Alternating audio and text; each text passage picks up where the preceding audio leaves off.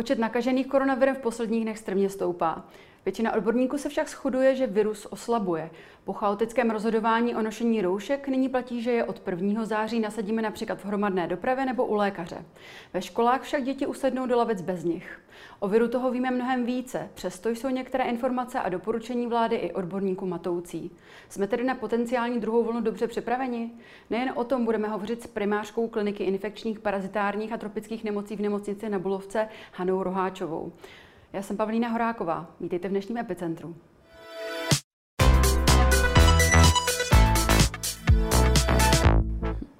Dobrý den, paní primářko, vítejte ve studiu. Dobrý den. Včera přibylo 399 nakažených, což je druhý největší přírůstek od počátku epidemie v Čechách. 130 lidí je momentálně hospitalizovaných. Od většiny odborníků slycháme, že je tedy více testů a proto i více prokázaných nakažených, ale v Dubnu jsme testovali prakticky stejně intenzivně a čísla nakažených byla, byla menší. Čím si toto vysvětlujete a máme tedy důvod k obavám? No, já teda popravdě řečeno úplně přesně nevím, kolik se testovalo v Dubnu. E, nevím, jestli ta, ta, ten rozdíl byl nějaký významný. Nicméně fakt, že v současné době se testuje poměrně hodně, aspoň u nás třeba na našem, eh, v našem zdravotnickém zařízení to vidíme. E, nicméně přesto, že ta pozitivita je třeba prokázána u více lidí, tak to vůbec ještě neznamená, že ten stav se teď nějak dramaticky horší. Určitě bych řekla, že ne. Mm-hmm. Ty denní nárůsty, i když jsou právě vyšší než v tom dubnu, tak ale vytíženost nemocnic kvůli koronaviru je třetinová, takřka čtvrtinová. Co podle vás tohoto způsobuje? Tak tam jistě může být řada faktorů ve hře, e, i když o tom viru toho zatím samozřejmě nevíme tolik, nebo víme už asi dost, ale určitě víme víc, než třeba to bylo e, právě v těch jarních měsících, takže i určitým způsobem třeba se posunulo i myšlení třeba těch lidí, lajků, lékařů, kteří z toho měli velké třeba obavy na, na tom jaře. Druhá věc je, že i ty klinické průběhy obecně se popisují jako mírnější, eh, takže si myslím, že celá řada těchto těch faktorů v podstatě k tomuhle tomu přispívá, takže ta kapacita, která sice samozřejmě eh, o ní hovoříme, je připravována eh, a, a musíme mít nějaké rezervy, tak ta kapacita je dostačující. Mm-hmm. Singapurští věci právě poukázali na možné změny toho samotného viru. Ten podle jejich studie zmutoval na mnohem nakažlivější, ale právě méně nebezpečný. Ehm, jak často takový vir vlastně zmutuje a může se stát, že by se zase zmutoval do více nakažlivé a například více nebezpečné formy? Tak to samozřejmě se takhle úplně nedá predikovat nebo dopředu mm-hmm. říkat.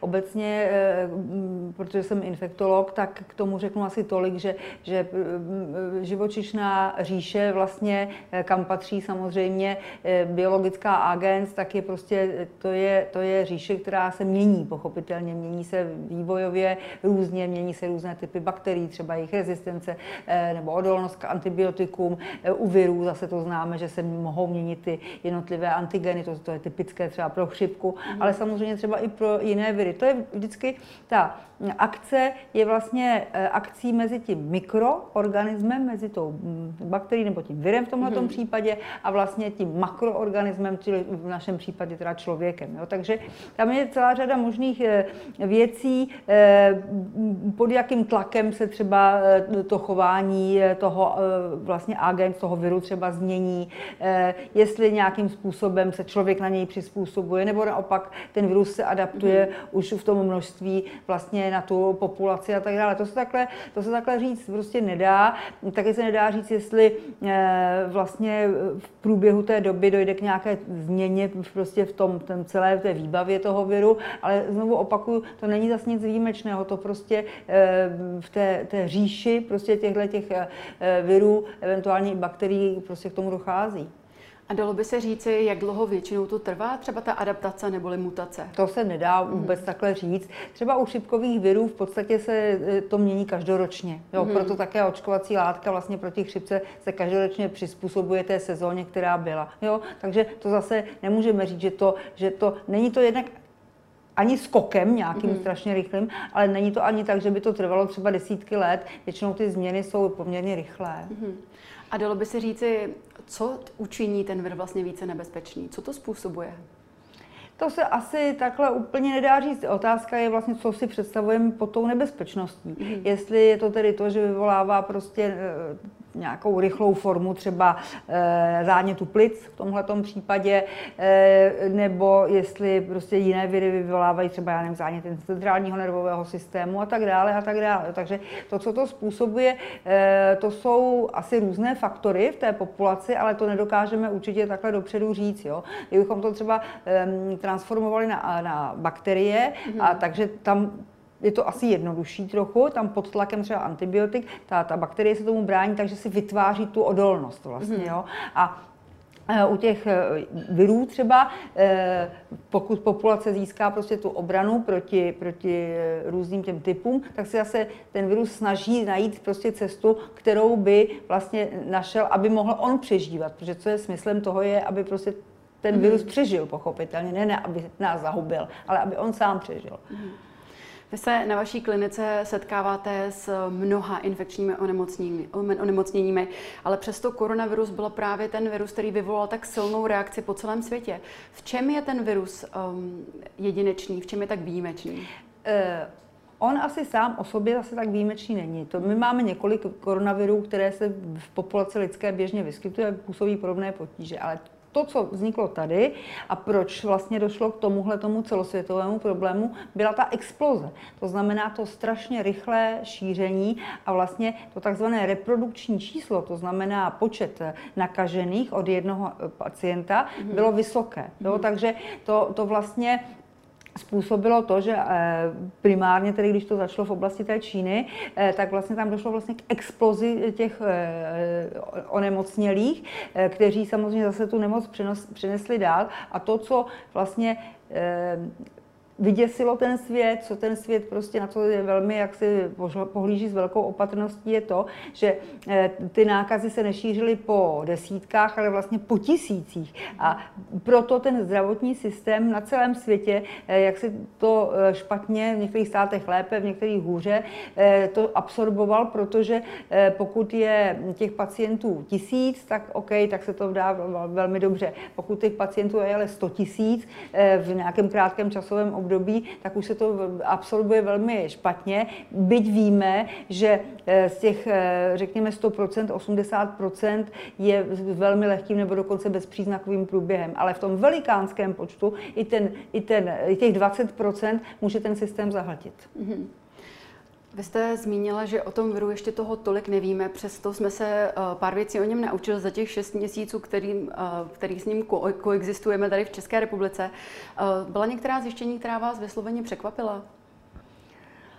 Eh, tak eh, my pořád, eh, jak si nevíme, jak jsme teď si řekli o tom všechno, to, co mm, nás zajímá teď možná nejvíc, ono by jsme k tomu se asi také dostali, je to, jak vlastně ten virus působí na naši imunitu. Mm-hmm. Jakým způsobem ta naše imunita s ním pracuje. Jakým způsobem vlastně my se bráníme. Jestli se bráníme u všech forem stejně, což asi tak není. Nebo jestli tam působí různé složky té imunity. Je jasné, že u těch lidí, kteří tu imunitu už mají nižší, třeba i věkem, a anebo tím, že mají nějakou jinou uh, nemoc základní, nebo mají dokonce svoji imunitu tě, nějak potlačeno, nějaký, potlačeno nějakými léky, tak tam to probíhá hůř, protože tam ten prostor vlastně ten virus dostane, protože ten organismus se sám ne, nemůže tak dobře bránit. Mm-hmm. Jo? A to je ten problém. Eh, teďko jak si v tom překvapení, tedy, jak, jsme, jak jste o tom hovořila, tak se, se snaží věci zjistit vlastně, jakým způsobem ta imunita na to reaguje ve smyslu té dlouhodobé třeba od ochrany. Mm-hmm. Jo, do, do toho e, prodělal už jsem tohle onemocnění, prodělám ho znovu, nebo jak to bude. To zatím ještě úplně není jasné. Mm-hmm. Eh, když jsme u té imunity, mohla byste našim divákům poradit, tedy, protože vstupujeme do chřipkové sezóny, do podzimní sezóny respiračních onemocnění a samozřejmě i eh, očekávané předpokládané druhé vlny covidu. Um, co bychom tedy správně měli dělat, abychom tu imunitu posílili co nejvíce? A potom také jsou nějaká nová zjištění právě vědců, které bychom mohli používat v našem běžném životě? Tak eh, základně je to o tom, jakým způsobem má člověk jak si ten svůj život běžný žít žít. Jo? Mm. To je to, co se doporučuje zcela běžně, to znamená, to znamená ochrana obecně mm. před nějakými škodlivými vlivy. Teď mám na mysli třeba Kouření jednoznačně poškozuje dýchací cesty, dostatek vitamínu, eh, vyvážená potrava, eh, vyvážený kalorický příjem že jo, a tak dále a tak dále. Takže to jsou všechno takové nespecifické, ne, taková nespecifická doporučení. Eh, vitamin C se doporučuje, vitamin D, když je sluníčko, ještě je sluníčko, prostě využívat ho, vitamin C v ovoci, v zelenině, eventuálně nějakých doplňcích. To jsou takové ty běžné, běžná doporučení. Mm-hmm. No a samozřejmě ano, přijde chřipková sezóna, sezóna, asi se nám letos nevyhne, stejně jako v jiných letech, tak potom je to otázka očkování proti chřipce. Víte, nebo určitě to víte, předpokládám, jaká je ta proočkovanost proti chřipce v České republice? No, v České republice je proočkovanost velmi špatná, velmi mm-hmm. nízká. A my jsme opravdu na, na chvostu mezi evropskými státy. E, ta proočkovanost je skutečně se pohybuje třeba kolem 5-7%. Mm-hmm. To je strašně nízonké. V seniorských třeba eh, těch skupinách je to o něco vyšší, ale e, my bychom si představovali, že by ta proočkovanost měla být třeba 70%. Jo, a to prostě se pořád nedaří a nedaří. Eh, existují o tom různé mýty, proč se neočkovat, hmm. proč to nefunguje a tak dále a tak dále, ale eh, pořád prostě na to očkování proti chřipce je potřeba jednoznačně, jednoznačně jak se o tom informovat, posilovat a tak dále. Myslíte si, že by to očkování proti chřipce mohlo hrát tady určitou roli právě na podzim v tom, že bychom to zvládali troši, trošičku lépe, i co se týká covidu? No, ono to nemůže hrát roli ve smyslu, jak si třeba nárůstu počtu případů, ani nevíme, ale jestli bude, nebo v nějaké tíži onemocnění, taky nevíme, mm. jaká bude, zatím se to zdá být velmi příznivé, ale eh, to, co nám pomůže, je to, eh, i těm lidem, že když budu očkován proti chřipce dostanu horečku a prostě nějaké, nějakou potíž, tak si řeknu, mm. jsem očkován proti chřipce, to, to, že ji dostanu, Então, ne, že by to bylo zcela jako vyloučeno, to, takhle to nefunguje, že to je 100% eh, ochrany, to prostě žádná prakticky vakcína takhle nefunguje, jo? Ale, ale už je ta pravděpodobnost, že mám chřipku a jsem naočkován je nízká, mm-hmm. jo? A nám to pomůže eh, prostě v rámci té, tak jako to říkáme, diferenciální mm-hmm. diagnostiky, to znamená poznat to, že ten rozdíl prostě je nějakým způsobem e, zmenšen vlastně mm-hmm. to portfolio nebo to, ten, to množství těch infekcí, které se můžou uplatňovat, tak si říkám, aha, je očkovaný proti chřipce, tak tu z největší pravděpodobností nemá. Mm-hmm. Mnoho odborníků srovnává právě koronavirus s chřipkou, ale kvůli chřipce jsme ještě nikdy ekonomiku nevypínali. Eh, jaký je váš komentář na názory některých lidí, které, kteří říkají, že ty dopady, která jsou spojená s opatřeními proti, v boji proti koronaviru, jsou vlastně mnohem horší než ten vir samotný. No, já to řeknu takhle. Já samozřejmě nejsem ani ekonom, ani prostě tohle mě nepřísluší naprosto soudit. Eh, já už jsem o tom trochu mluvila. Eh, ano, chřipková sezóna je pro nás taky nepříjemná, samozřejmě spousta respiračních, to nejsou jenom chřipky, ale jsou to i jiná respirační onemocnění v chladném období roku. Prostě na to my jsme zvyklí zvyklí, že jo, prostě a tak dále. Eh, ten počet těch případů chřipky je v chřipkové epidemii, to záleží na její jak si tíži zrovna ten rok, je také poměrně vysoký. Ale nikdy, a to není tak, že by to, postihlo, že by to postihlo celý svět. Postihne to část světa, která pro, třeba pro nás, to znamená to zimní období roku, nebo to chladné období roku je pro nás pro chřipku jako typické. Mhm. Zatímco eh, ono začíná většinou tak prosinec leden. Zatímco jižní polokoule, ta to má zase obráceně, mhm. věnujeme v tom období roku, jo? ale nedochází k té ohromné explozi. A druhou věcí, která je daná jednak tím, že to, ta chřipka není v, na celém světě v stejnou dobu. A druhá věc, že to reprodukční číslo, to znamená ten počet nakažených u chřipky, je daleko nižší než u toho koronaviru. A ta exploze, to je to, nebo to bylo to, co prostě ten svět vlastně paralizovalo. Mm-hmm. V Česku od začátku epidemie zemřelo vlivem koronaviru 418 osob. Stále se vede debata o tom, eh, kolik těch lidí zemřelo na koronavirus a, kte, a kolik těch lidí zemřelo s ním. Asociace německých patologů zveřejnila výsledky studie, podle které u 86% případů nakažených byla příčina smrti COVID-19. Cituji, pitva prokázala, že SARS-CoV-2 eh, způsobuje nejen poškození plic, ale postihuje i další orgánové systémy. To ukazuje, že koronavirus SARS-CoV-2 nelze nelze v žádném případě srovnávat s běžným chřipkovým virem. Jaký je váš názor na tuto problematiku?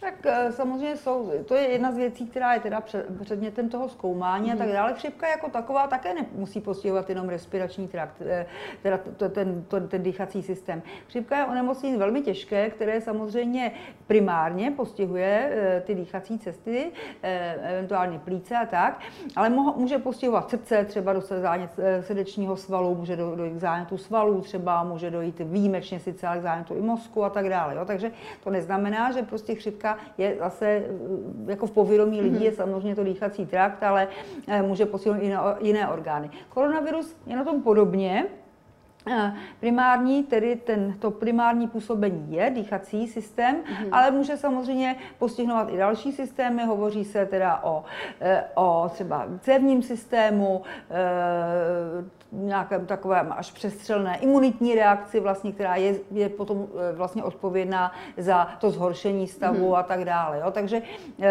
ono, ono vlastně ty viry, eh, mluvíme-li o těchto dvou, eh, se mohou chovat zcela, jako bych řekla, lehčeji, u té chřipky je to eh, méně časté, tedy hmm. protože ta chřipka to je onemocnění, které opravdu eh, postihne velmi rychle. U toho koronaviru se uvádí teda vysoké procento právě těch inaparentních, to znamená těch, těch eh, jakoby bezpříznakových, hmm. ale neznamená to, že ani jeden z těchto těch virů nemůže postihnout jiné, jiné systémy. Jo.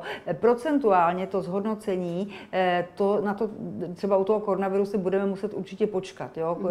To znamená, jaké procento bude těch, který u těch klinických už jasných forem budou mít třeba zánět eh, hrtanu, eh, kolik bude mít zánět průduše, kolik bude mít zánět plic a kolik budou mimo plicní komplikace. To zatím mm-hmm. samozřejmě ještě není jisté. Mm-hmm. Světová zdravotnická organizace hned na začátku eh, pandemie spochybňovala roušky.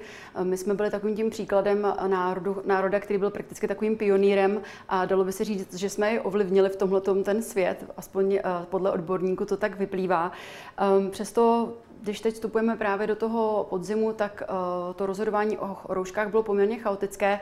Momentálně tedy je situace taková, že od 1. září si roušky nasadíme uh, ve zdravotnických zařízeních, v hromadné dopravě, v sociálních zařízeních, ale v restauracích už ne a ani naši prvňáčci nebo vůbec eh, školou povinní, povinné děti je ve škole v lavicích nebudou mít. Myslíte si, že ta ochrana je dostatečná momentálně vzhledem k epidemiologické situaci? Tak eh, já to řeknu asi obecně, trošku možná i ne úplně konkrétně na tuhleto otázku. Mm, eh, ty přístupy k nejenom k nošení roušek, ale i k těm různým epidemiologickým, proti vlastně hmm. epidemickým eh, opatřením se v průběhu té doby mění, reaguje se na momentální situaci, reaguje se na množství nakažených, reaguje se i na situaci celosvětově nebo minimálně v okolních státech a tak dále. A tohle, o čem vy mluvíte, to je předmětem celé řady jednání, celé řady prostě eh, takových meetingů mezi odborníky, kde si vyměňují ty své, mm. jak si eh, názory, eh, čerpají z nějakých skutečností a tak dále. A eh, to, jak se to dalším způsobem bude vyvíjet, to znamená v září, v říjnu, nevím, v prosinci, to bude záležet skutečně na mnoha proměných, které do toho vstoupí mm. a dle mého názoru to budou vždycky konsenzuální prostě nějaká doporučení, která budou dávána prostě orgánům vlastně ochrany ochrany veřejného zdraví prostřednictvím ministerstva zdravotnictví. Mm-hmm. A když byste mohla doporučit právě rodičům ohledně dětí, ty děti tu roušku si do té školy stejně musí vzít, protože ve veřejných prostorách ji musí nosit. A doporučil byste, měli by spíše mít látkovou roušku nebo jednorázovou, nebo to není rozdíl? No, to asi není úplně otázka na mě, ale právě na orgán ochrany veřejného zdraví. Mm-hmm. Jak jim to doporučí, eh, tak to bude. Mm-hmm. V Británii v USA byly zveřejněny studie o tom, že obezita výrazně zvyšuje riziko infekce koronavirem. Zjistili, že obézní lidé mají až dvakrát větší šanci, že skončí na jednotce intenzivní péče a také mají větší risk toho, že na virus zemřou. Dokonce se hovoří o tom, jestli ta případná vakcína eh, by mohla mít menší účinnost právě u lidí s nadváhou. A obezita a nadváha je samozřejmě celosvětový problém. Jenom připomenu, že v Čechách je to zhruba 23 lidí, kteří trpí obezitou, ale třeba v Americe a ve Velké Británii je to až 66%. Mm. Vidíte tohleto jako problém mm. také? Tak obezita obecně je velký problém. Obezita je těžká nemoc samozřejmě. Eh, záleží pochopitelně taky na výši té eh, imunity, ale pokud je to ten body mass index, který je vyšší než 30, tak to už je extrémní obezita, eh, která je skutečně velmi rizikovým faktorem nejenom pro koronavirus, pro infekce obecně, ale prostě pro řadu jiných aparátů, kardiovaskulární a tak dále a tak dále. Takže eh, je eh, jasné, že obezita skutečně tohohle toho typu je významným rizikovým mm. faktorem a já musím říct, že i z našich zkušeností třeba u našich pacientů, kteří teda jsou v intenzivním režimu eh, v naší nemocnici nebo na naší klinice, tak převážná většina z nich právě touto obezitou trpí. Takže skutečně ta obezita je jedním z rizikových faktorů. Mm-hmm. Podle těch nejnovějších zpráv bychom měli uh, dostat vakcínu na české území už na konci tohoto roku. Um, očekáváte, že ta vakcína bude tou, tou spásou, na kterou všichni doufáme? Moje otázka směřuje i tím směrem, že pokud ten vir bude mutovat, pomůže nám vůbec ta vakcína tady? Tak to samozřejmě je věc, která také e, není teď úplně jasná, ale my víme třeba, když mluvíme o nějakých antigenních změnách toho mm. viru, tak u chřipky to taky tak je. Prostě, že každý rok je vlastně vytvářena nová vakcína. Když už se vytvoří jedna vakcína, vlastně vlastně ten, nebo ten, základ, ten základní typ, tak potom už ta modulace na, ten, na nějaké ty subtypy asi bude jednodušší. Mm-hmm. Jo. Mm, samozřejmě otázka je třeba, kolik lidí by se chtělo nechat očkovat. Jistě bude především teda o e, vlastně pracovníky těch kritických infrastruktur, o oslabené jedince a tak dále, e, o lidi, kteří jsou právě v těch rizikových skupinách, tak jak mm-hmm. jsme o tom mluvili. Eh, tak tam eh, by to z mého pohledu bylo jistě s výhodou. Eh, pokud mě znám, tak probíhají už klinické vlastně studie těch mm, pozdějších fází, takže ta pravděpodobnost, vlastně, že ta vakcína bude dostupná někdy v průběhu třeba těch zimních nebo jarních měsíců, mm, asi je poměrně vysoká. Mm. Jaká bude ta imunogenita? Teď, teď se teď provádí se právě klinické vlastně zkoušení, mm. což se dělá běžně u, kterékoliv vlastně nové látky nebo nové vakcíny, takže ta ukáže, jak je vlastně imunogenní a na to si budeme muset asi počkat. No. Pojďme se teď ještě podívat k vám přímo na kliniku. Vy se setkáváte s infekčními nemocemi opravdu každý den. Mě by zajímalo, s nemocemi, která si troufnu říct, jsou často i nebezpečnější než koronavir. Změnilo tedy, eh, změnil koronaviru vaše fungování na klinice? Museli jste zavést nějaká ještě extra opatření právě kvůli koronaviru přímo u vás? Tak my samozřejmě máme, tak jak jste řekla správně, máme prostě desítky typů infekcí, eh, které mohou se někdy vyskytnout třeba ve formě epidemí, mm. nebo jsou to izolované případy. Mm, samozřejmě tam to je poměrně eh, složitá věc, nicméně infekce jako takové, nebo vůbec infekční lékařství jako takové je jedním z jakoby bych řekla, takový nejdynamičtějších oborů, co se rychlosti týče. My mhm. každý rok, nebo nechci říct každý měsíc, ale velmi často jsme konfrontováni s jinou situací. Jednou přijde žloutenka typu A epidemie, po druhé přijde, žloutenka, eh, po druhé přijde epidemie třeba rotaviru u dětí, eh, po třetí přijdou třeba, já nevím, eh, enterovirové záněty mozku a takových je prostě celá spousta. Mm-hmm. Takže Samozřejmě, že do určité míry jsme se tomuhle tomu museli jistě přizpůsobit, eh, vyčlenit oddělení eh, nebo nějaké, nějaké, nějaké oddělené prostory, kde přijímáme pacienty, ať jsou s podezřením, které velmi rychle buď vyvrátíme nebo potvrdíme na základě eh, laboratorních testů. A jedno oddělení teď máme, které máme vyloženě na, tahle, na tyhle ty onemocnění, plus samozřejmě místa na jednotkách intenzivní péče. To takhle funguje naši e, lidé nebo lékaři, e, sestřičky, pomocní zdravotní personál na tohle by měli být zvyklí a jsou zvyklí a já musím říct, že e, za dobu několika desítek let, které já, které já se infekcím věnuji, si nepamatuju, že by někdo z nás byl postižen nějakou infekční nemocí, která by ho nějak prostě zkosila. Takže e, prostě víme, jak se k těm infekcím máme chovat, je to neobyčejně zajímavá práce, e, pestrá prostě. E, uh, Toto je onemocnění sdělné vzduchem mm-hmm. nebo kontaktem blízkým, takže my se k tomu chováme jako k onemocněním vlastně sdělným kontaktem. Takže jistě jsme se tomu museli přizpůsobit samozřejmě, třeba nošením ochranných pomůcek, eh, většího, vyššího stupně a tak dále, to je, jistě samozřejmě děláme. Eh, ty pacienti jsou běžně vyšetřováni, prostě poskytujeme jim všechno, veškerou možnou mm-hmm. léčbu, já nevím, rentgeny, co si, co si vymyslíme, takže určitým způsobem samozřejmě je musíme eh, chránit nejenom je, ale i nás, ale to prostě k té infekci patří. Hmm. A mohla byste prozradit momentálně, kolik lidí je u vás hospitalizováno právě s covidem? Eh, v současné době máme na jednotce intenzivní péče 3 pacienty a na standardním oddělení 15. A kolik je takové to maximum, které můžete zvládat ještě? Tak to záleží samozřejmě na tom, mm, eh, jakým způsobem prostě to o, o, o ty pacienty dál bude ta péče prostě eh, jaksi směřována. Mm. Jo?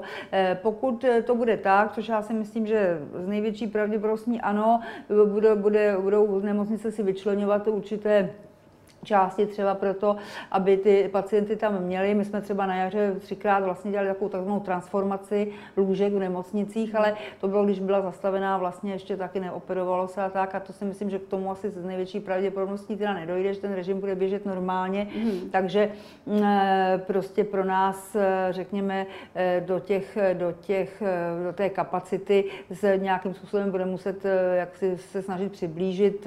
Nejsem schopná teď říct, jestli to bude já nevím, těch lůžek prostě 20 nebo 40, ale to jsou opravdu pro pacienty, kteří vyžadují jako nemocniční péči. Kdo mm. těch pacientů eh, nebo těch nemocných je, prostě není hospitalizováno. Poslední otázka. Jaký je tedy váš pohled na ten podzim, na tu budoucnost? Myslíte si, že to nejhorší už máme za sebou, protože už víme trošku více a protože jsme i lépe připraveni? Eh, tak kdybych měla křišťálovou kouli, tak bych to z ní vyčetla, ale tu nemám. A i kdybych ji měla, tak ní číst neumím.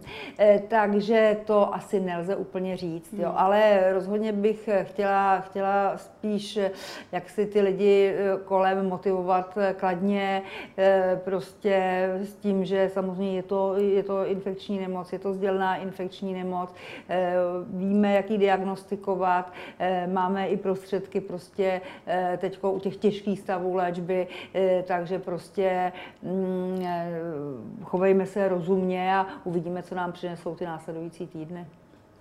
Tolik primářka eh, kliniky infekčních, parazitárních a tropických nemocí v nemocnici na Bulovce Hana Roháčová. Já vám děkuji, že jste si udělala čas a přišla jste k nám do studie. Také děkuji za pozvání. A to už je z dnešního Epicentra vše. Já jen připomenu, že záznam dnešního dílu společně s těmi ostatními naleznete na blesk.cz. Já se s vámi pro dnešek loučím a těšíme se opět příští týden na viděnou.